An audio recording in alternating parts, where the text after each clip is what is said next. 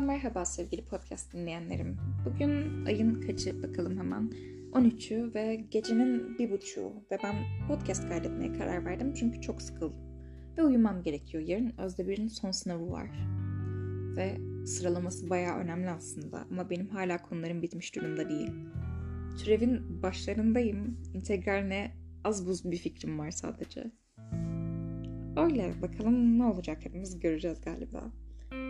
Beklediğimin çok daha altında bir çalışma performansı sergiledim bu yıl ve bu birazcık beni üzüyor ve birazcık da çalışmaktan uzaklaştırıyor. Çünkü kendime şey diyebilmiş olmak istiyordum.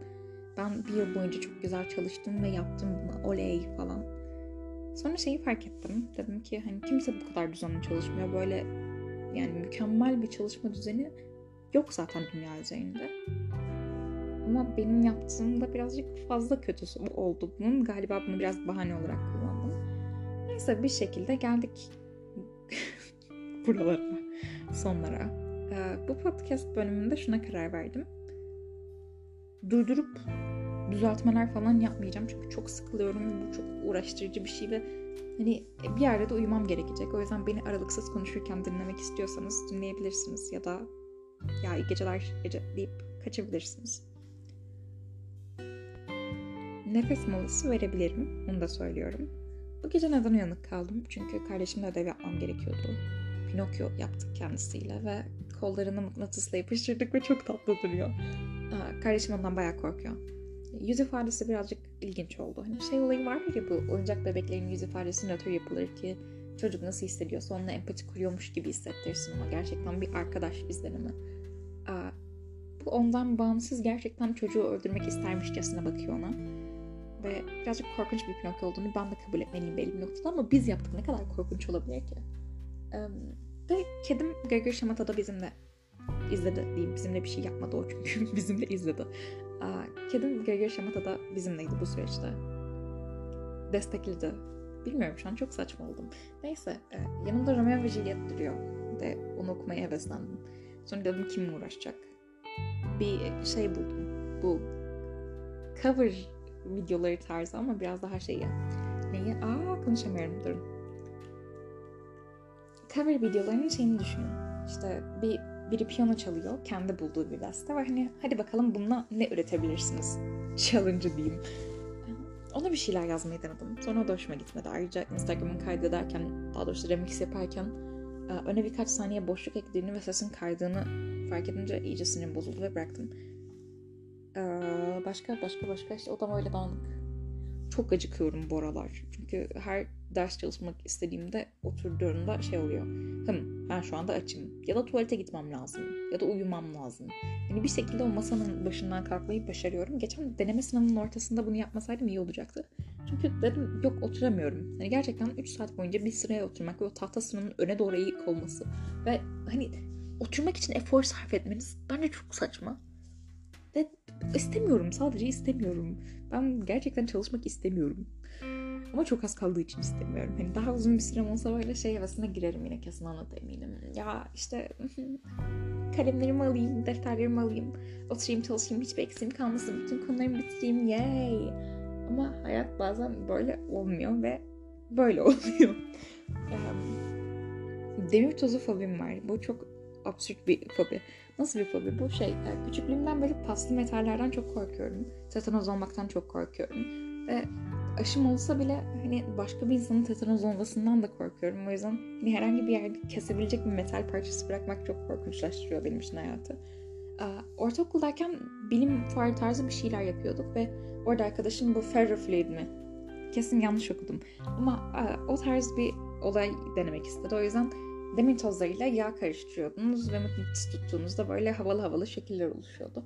Ama ben orada sonra elimizi yıkamaya çalışırken şey hissine kapıldım. Sanki elimi yıkarken onlar ıslanacak bu şekilde işte oksijen temas her şey paslanacak elimin içinde kalacak ve sonra ben öleceğim. Çünkü her paslı metal tetanoz taşıyacak. Ha, çok korkunçtu. Gerçekten çok korkunçtu. Ve geçenlerde oynamak için demir tozu aldım. Ve yine aynı korkuyu yaşadım ve hani bu kadar yıldır bunu yenememiş olmak birazcık garip geldi. Ama galiba fobi dediğimiz şey böyle birazcık irrasyonel ve çok uç bir ihtimal olduğunu bilsek bile kabul edemiyoruz ya da hani beynim belli bir noktada kabul etse de vücudum hala o tepkiyi vermek istiyor. O yüzden demir tozları korkunç. Um, bu kadar. demir tozlarıyla maceram da bu kadardı. Bu arada bahar inanılmaz kötü bir şey. Neden? Çünkü alerjilerim çok kötü oluyor ve beni çok kötü etkiliyorlar. Ya hasta gibi gezmek zorundayım ya da ilaç içmek zorundayım. İlaç içtiğim zaman ne oluyor? Uykum geliyor. E zaten uykum çok var. Hani günde 16 saat uyuyup 8 saat yaşayarak zor bir sınava hazırlanmaya çalışmak da birazcık zor oluyor. Ve hayat yaşamak istiyorum belli bir taraftan. Ve hayatı yaşamaktan kastettiğim şey de Minecraft oynamak. Ama benim Minecraft oynayacak vaktim kalmıyor. Ama ben yine de Minecraft'ı seçiyorum. Ve bugün hiç çalışmadım. Sıfır yani açıp kitap bir şeyler yapmaya bile çalışmadım. Neden bunu yapmadım bilmiyorum. Sadece yapmadım, istemedim. Ama WhatsApp'tan asılan iki soruya baktım. İki zor geometri sorusuydu artık çözümlerini biliyorum. Ve bence hayat için bu yeterli. ah. Kendimden utandım bir an. Yani neden her şey bu kadar ders odaklı? Ve neden ben ders odaklıyken ders çalışmıyorum? Birazcık eleştirel bakıyorum buna. Ya sizde de şey oluyor mu? Hani böyle başkası size gelip bir şeyler anlattığında ona gerçekten makul cevaplar verebiliyorsunuz. İşte bu durumda biri gelip bana bunu söyleseydi kendine çok sert davranma. İşte sınav senesi zor bir yıl. Ne bileyim kendi değerini bunun üzerinden ölçmen çok saçma, çok anlamsız derdim. Ve hani bunlardan bağımsız olarak değerli olduğunu ona söylerdim. Ama kendime gelince AYT yanlışlarım eşittir benim değerim. O yüzden yapacak bir şey yok. TYT'nin 165 dakika olması çok güzeldi bu arada. Beni çok rahatlatan bir şey oldu. Çünkü matematik asla yetişmiyordu.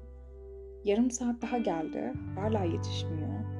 MSÖ zaten hani orada ne yaşandı hiçbir fikrim yok tamam mı? Çünkü şey Türkçem 37'ye 3 mü ne? Hani gerçekten çok güzel.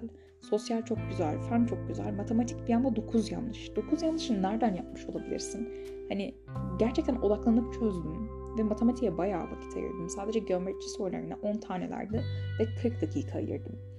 Bunu yapmışken nasıl matematikten 9 yanlış yaptım bilmiyorum. Hani şey cevabı bulup diğer şıkkımı işaretledim. Ne bileyim eksi nete düşebiliyorum deneyim yaptım. Öyle bir şeyler oldu. Bu arada geçen senenin fen testini de çözdüm. Ben eşit ağırlıktayım. AYT'nin fenini çözdüm. Ve şunu fark ettim. Kimya ve biyolojiden birkaç net yapabiliyorum. Ama ama ama o fizik fizikte o kadar çok öncüllü soru var ki bir şeyleri biliyor gibi hissediyorum. Diyorum ya bak geçen sene gördüğüm işte geçen sene de e, MF'deydim. Geçen sene gördüğüm konularla ben bunları yapabilirim. Çözmeye çalışıyorum. Öncülerden biri yanlış oluyor. Direkt gidiyor. Ve öyle kaç yapmıştım?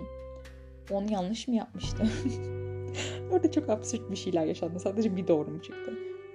O, yüzden galiba fizik çözmeyeceğim AYT'de. Ama diğerlerinden çözdüğümde ve iyi bir matematik neti ve TYT neti getirip eğer MF'de ilk 45 bine girebilirsem ve işletme tutmazsa galiba endüstriyel tasarım okuyacağım.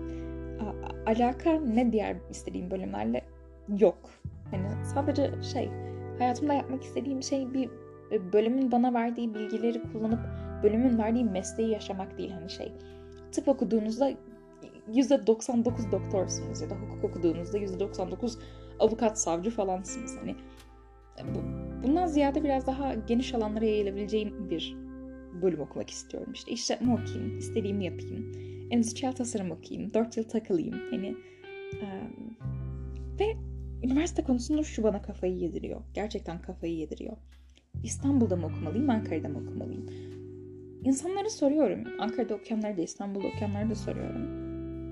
Hani neden İstanbul'u tercih etmeliyim ya da etmemeliyim? Neden Ankara'da kalayım ya da kalmayayım?